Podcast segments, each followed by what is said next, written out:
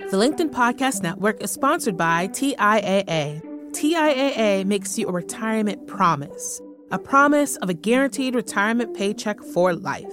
Learn more at TIAA.org backslash promises pay off. LinkedIn presents. We might have some doubts about whether the marketplace that creates and benefits from our distraction can really promise to heal us from it. So, how can we think outside this cycle, the loop that keeps us traveling the circuit from anxious distraction to self discipline and back again? Hi, everyone. Welcome back to the Next Big Idea Daily, the show that offers up bite sized lessons for you to enjoy with your morning coffee.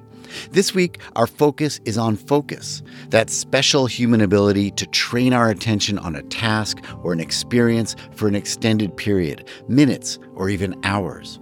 We've all felt that pleasure, that sense of getting deeply immersed in our work, achieving that sense of flow. But for most of us, it's all too rare, especially at a time when we can be pinged pretty much 24 7.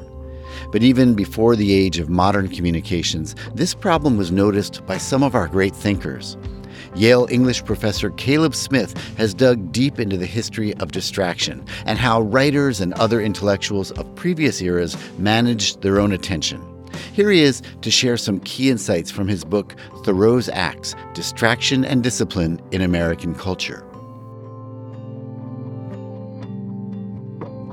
These days, if you look around our culture, flipping through the channels or reading a newspaper or browsing the self help aisle at a popular bookstore, you can see that anxieties about distraction are all over the place. People are really worried, and for good reasons, about shorter attention spans, about too much information and disinformation, about all the ways that our thoughts are being manipulated, about how our attention is being directed and redirected, maybe by our employers, by our markets, or by our media, especially online social media. And while you're looking around our culture, seeing all this worry about distraction, you'll also see how, over and over again, people keep proposing the same kind of solution. It always seems to come down to discipline. For instance, they tell you that you've got to break your bad mental habits and learn some new, better habits. And to get there, you've got to practice some new mental or even spiritual exercises, new styles of meditation or mindfulness, new ways of focusing your attention.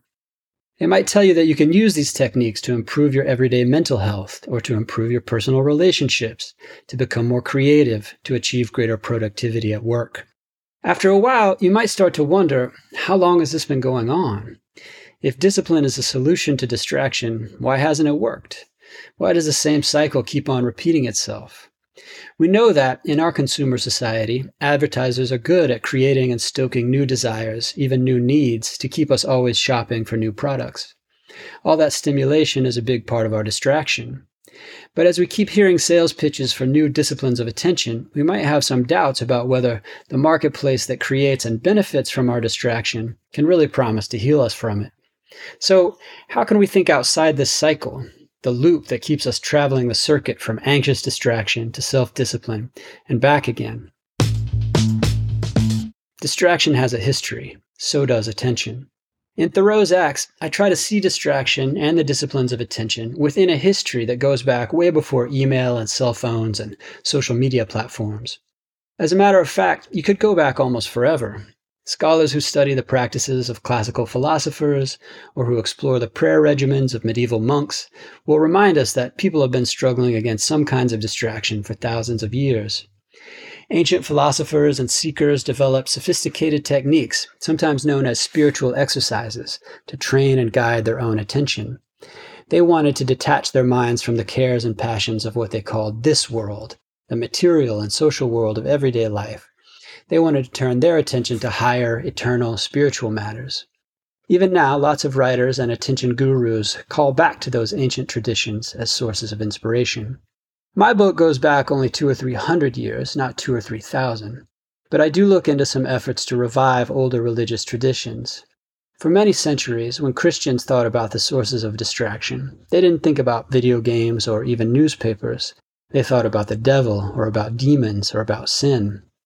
One minister in the early 1700s gave a whole sermon exploring the question when is distraction a sin, and when is it only a lesser offense, a human weakness that deserves forgiveness? The minister's lesson was that people could overcome the devil's distractions by exercising their free will. For instance, by concentrating on the sermon that the minister was preaching just then in just that church. These traditions help us understand that the problem of distraction is not exactly a new one. But there's also a risk in seeing distraction as a perennial problem, something that has always been with us and always will be as part of our human nature. Paradoxically, this way of thinking leaves us more or less back where we started, with the sense that distraction can only be overcome through personal disciplines. Or else, after the rise of secular scientific understandings of our human nature, it leaves us with the sense that distraction is really a medical problem, best left to doctors and pharmaceutical companies. Really thinking historically means seeing distraction as an old problem, but it also means seeing how the problem has changed over time under different conditions. The title of my book, Thoreau's Axe, comes from a passage from the great American writer and naturalist Henry David Thoreau. As you probably know, in the 1840s, Thoreau famously went to live by himself in the woods on the shores of Walden Pond outside Concord, Massachusetts. But something happened just as he was getting started.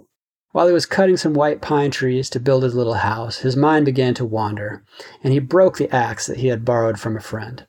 And so Thoreau had to repair the axe, and while he worked on it, he did some soul searching about his own state of mind. Thoreau ended up writing some passages about distraction and attention that still resonate today.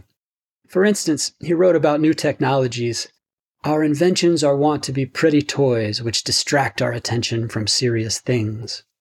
He also talked about how the human mind can be, as he put it, permanently profaned by the habit of attending to trivial things. In some ways, Thoreau sounded like an ancient philosopher or a religious mystic, and he did know about those traditions. But Thoreau was also saying something different, something new. He was saying that the sources of distraction are not in our human nature. They are artificial. They're in the economy and modern systems of production and consumption, in the ways we work and in the ways we try to entertain ourselves. Already in Thoreau's lifetime, industry was making new demands on workers' attention in factories and workshops. Commerce was making new demands on consumers' attention in advertising, the news media, and the marketplace. Thoreau is sometimes remembered as a hermit out in the woods, but he was really far from alone. Lots of other writers, people of faith, and activists felt the same way. As far away as Louisiana, a Creole poet and mystic named Adrien Rouquette called the 19th century an age of machines and money. In Philadelphia, a judge and reformer worried about the wayward and restless youths who throng the places of cheap and vulgar amusement in which the city abounds. And so 19th century thinkers came to see distraction more or less as we do now, as an effect of modern economic and technological forces. But then, at the same time, while they were updating their theory of distraction as a problem, they still kept turning back to the same old solution back to discipline. If distraction is an effect of economic conditions, so is attention. What took shape in the 19th century was a predicament that we're still stuck in now. Even when we understand that distraction's real causes are in the large scale economic systems and technologies that shape our world, we keep trying to solve the problem with personal disciplines. Whether these disciplines are imposed by institutions or taken up voluntarily, their function is to privatize the rehabilitation of our own attention. Even when we know that big business is causing and profiting from our distraction, we feel guilty and we make ourselves personally responsible. Sometimes this responsibility looks like repression, as in the case of a youth prison. Sometimes it can be quite strange and beautiful, as in the many spiritual exercises and practices of devotion that are recorded in our literature. Reading that literature is my own discipline of attention.